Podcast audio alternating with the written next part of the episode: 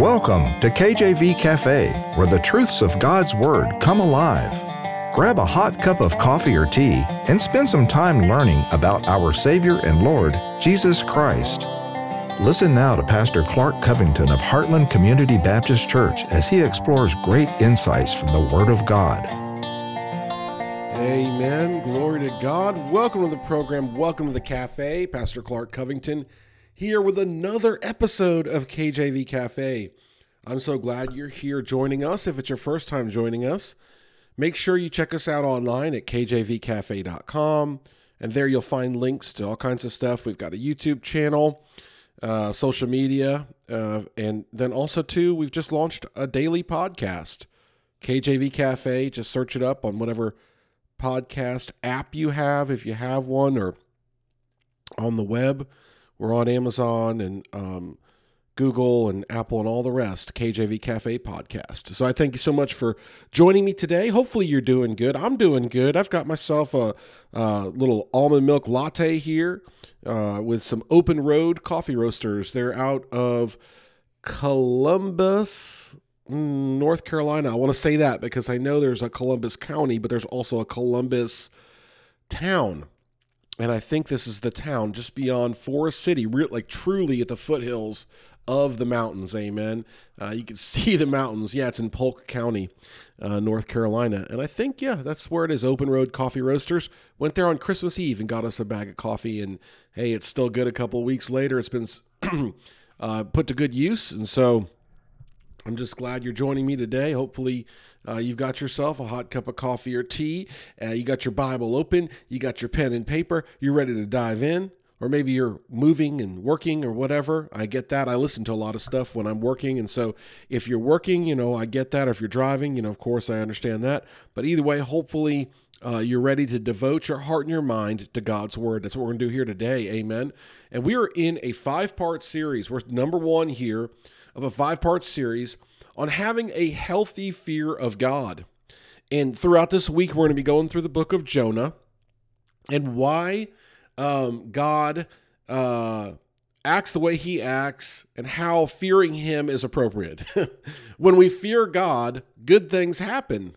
And when we don't, bad things happen. When we fear God, good things happen. When we don't, bad things happen. We can believe in God and not fear Him. This is where many Christians stand today, is it not? They believe in Him, but they don't fear Him enough to hearken or listen unto Him.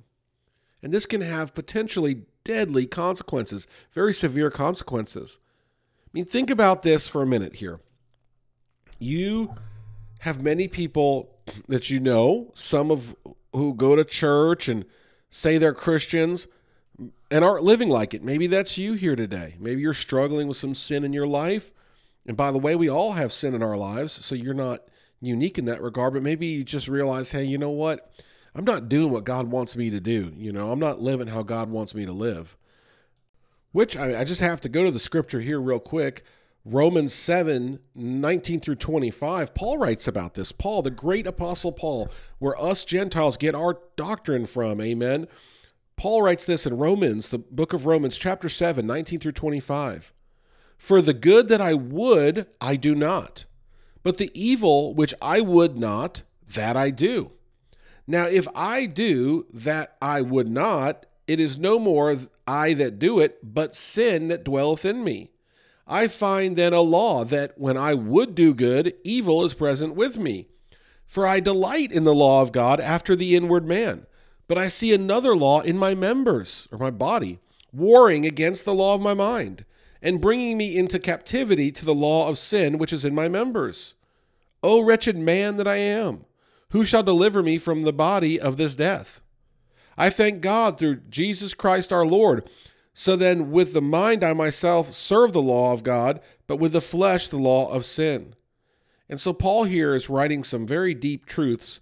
And um, one of them is that he's finding he wants to do good.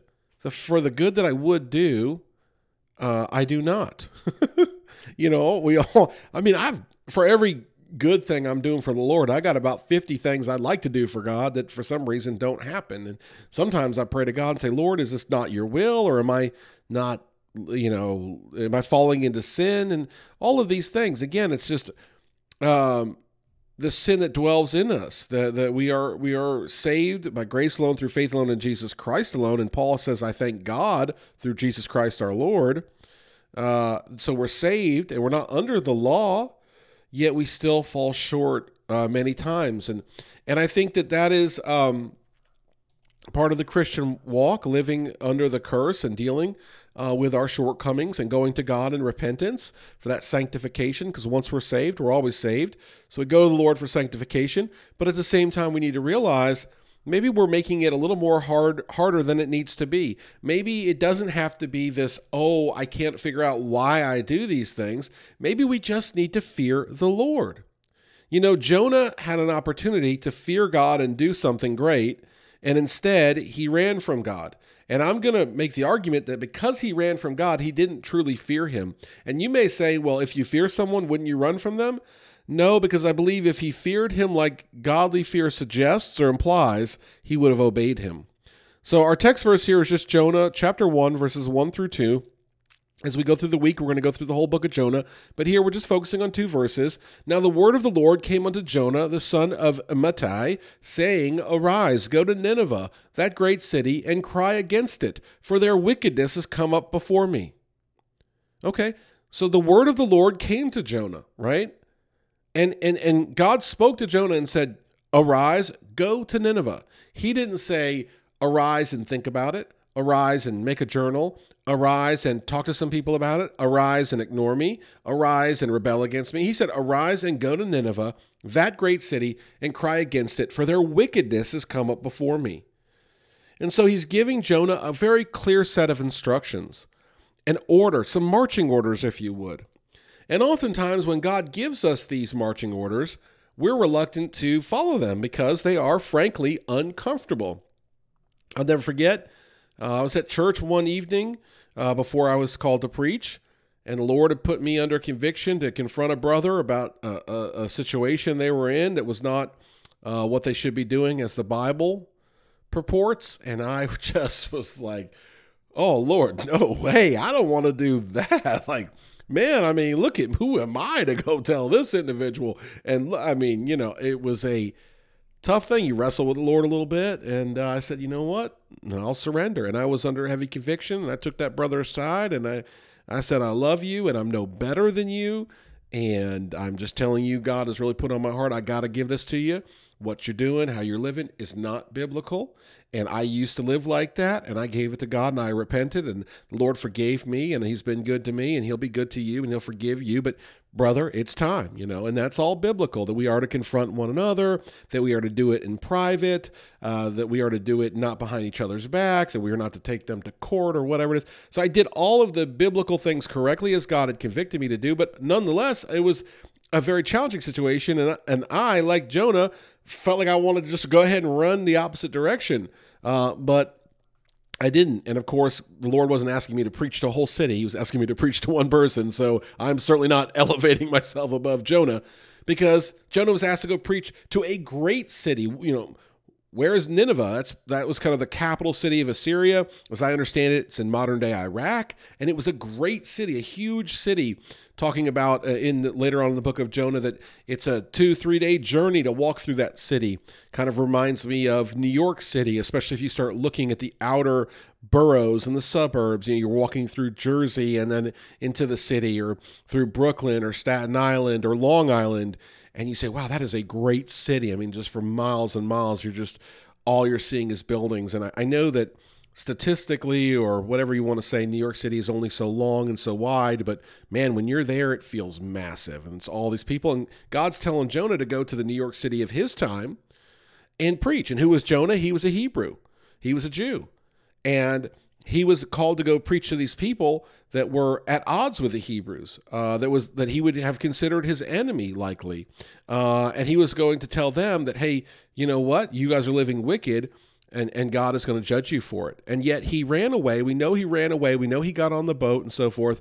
And we're going to read through that whole chapter throughout this week. But today I just want to talk about the idea of godly fear. You know, a word about fearing God. You know, godly fear is so big, it's bigger than a little 15 minute message. Godly fear could be preached on for years and years and years and not totally covered. Uh, and so, with that being said, I can't get to all the aspects of godly fear. But when I said that Jonah didn't fear God in the situation of him running from God, here are some aspects that I'd like you to consider. Uh, fearing God is our duty. Ecclesiastes chapter 12, verse 13. Let us hear the conclusion of the whole matter. Now remember, Ecclesiastes was written by Solomon, the wisest man to ever live. Let us hear the conclusion of the whole matter. Fear God and keep his commandments, for this is the whole duty of man. So our duty of man, man, our duty, us being man, man and woman, our duty is to fear God and keep his commandments. That's it. That's pretty clear. So, number one, a godly fear is our duty. It's not optional. Just like we were commanded uh, to love our brother and sister in Christ, we're commanded to love our neighbor, we're commanded to love our God with our, all our heart, soul, and mind. We are commanded to fear him. It's our duty. And it's the beginning of wisdom. Proverbs 1 7. The fear of the Lord is the beginning of knowledge, but fools despise wisdom and instruction. Proverbs 1 7. So in order for you to have true wisdom, you must first fear the Lord. You see the progression, right? I was teaching my daughter, we're in homeschool today, and she just learned how to add up big numbers, you know, like 25 and 12 or something. And she's doing that. It's amazing. The first day she kind of cracked that code on it, and I praise God for that. But before she could do that, right, she first needed to understand what those numbers were, what they represented, right? And before we can have wisdom in life, we first have to understand who the creator of life is and who, what he represents and what he is about. And we can't understand him until we fear him, right? So the beginning of wisdom is fearing the Lord because we say, okay, Lord, we fear you. We have faith. We believe you are who you say you are. You're a scary, fearful God. You're a righteous God. You're a holy God. You're so much higher than we are. So we're putting ourselves in that position to then elevate him to his rightful place as King of Kings and Lord of Lords of all humanity, of all mankind, of the whole universe. And how could you not fear and be in awe of such a God? And that is when we could then get wisdom, right? But we can't get that wisdom until we fear the Lord. Just like my daughter couldn't understand the math problem until she understood what the numbers were. We can't understand this world or have any wisdom in this world until we understand who the creator is. And not a full understanding, we'll never fully understand who God is, but to the beginning of it, the Bible, His Word, all that He's told us through His Word. Amen. Uh, the fear of, of God is a part literal fear. So I don't, you know, a lot of times as a preacher, um, we get caught on these rabbit, you know, tail, rabbit trails or chasing these rabbits here and there, and you know, fearing God is respecting him and loving him. But you know, it's also a literal fear. Matthew 10 28, and fear not them which kill the body, but are not able to kill the soul, but rather fear him which is able to destroy both soul and body in hell. And that's a literal fear that God can not just take our life, but he'll actually take our soul and send it to hell. Uh, that's someone you'd want to fear, amen. And, and only God has that power. And so it is a literal fear, but it's also a reverential fear, that reverencing of God. Psalm 33 8. Let all the earth fear the Lord. Let all the inhabitants of the world stand in awe of him. Psalm 33 8 helps us to understand that we are to have that reverence towards God, to stand in awe of him. Amen. And then finally, here, for time's sake, uh, we're made safe by fearing God. Proverbs 14 26. In the fear of the Lord is strong confidence, and his children shall have a place of refuge. The great irony that we are made safe by fearing God. And all of these aspects tie in to what Jonah was dealing with when he ran from God and when he listened to God. And I wish I had time to get into more aspects of fearing the Lord because there's many more aspects. But for time's sake, we're out of time. So I just urge you to tune in this week if you can. Tune in next time as we get deeper into the book of Jonah and we see the consequences of not fearing God and the consequences of having a healthy fear of God. Thank you for listening. Take care. God bless. Amen. Thanks for visiting the cafe today. Our goal is to inspire you with the truth and depth of God's Word in a straightforward manner. Do you know Jesus? You can today.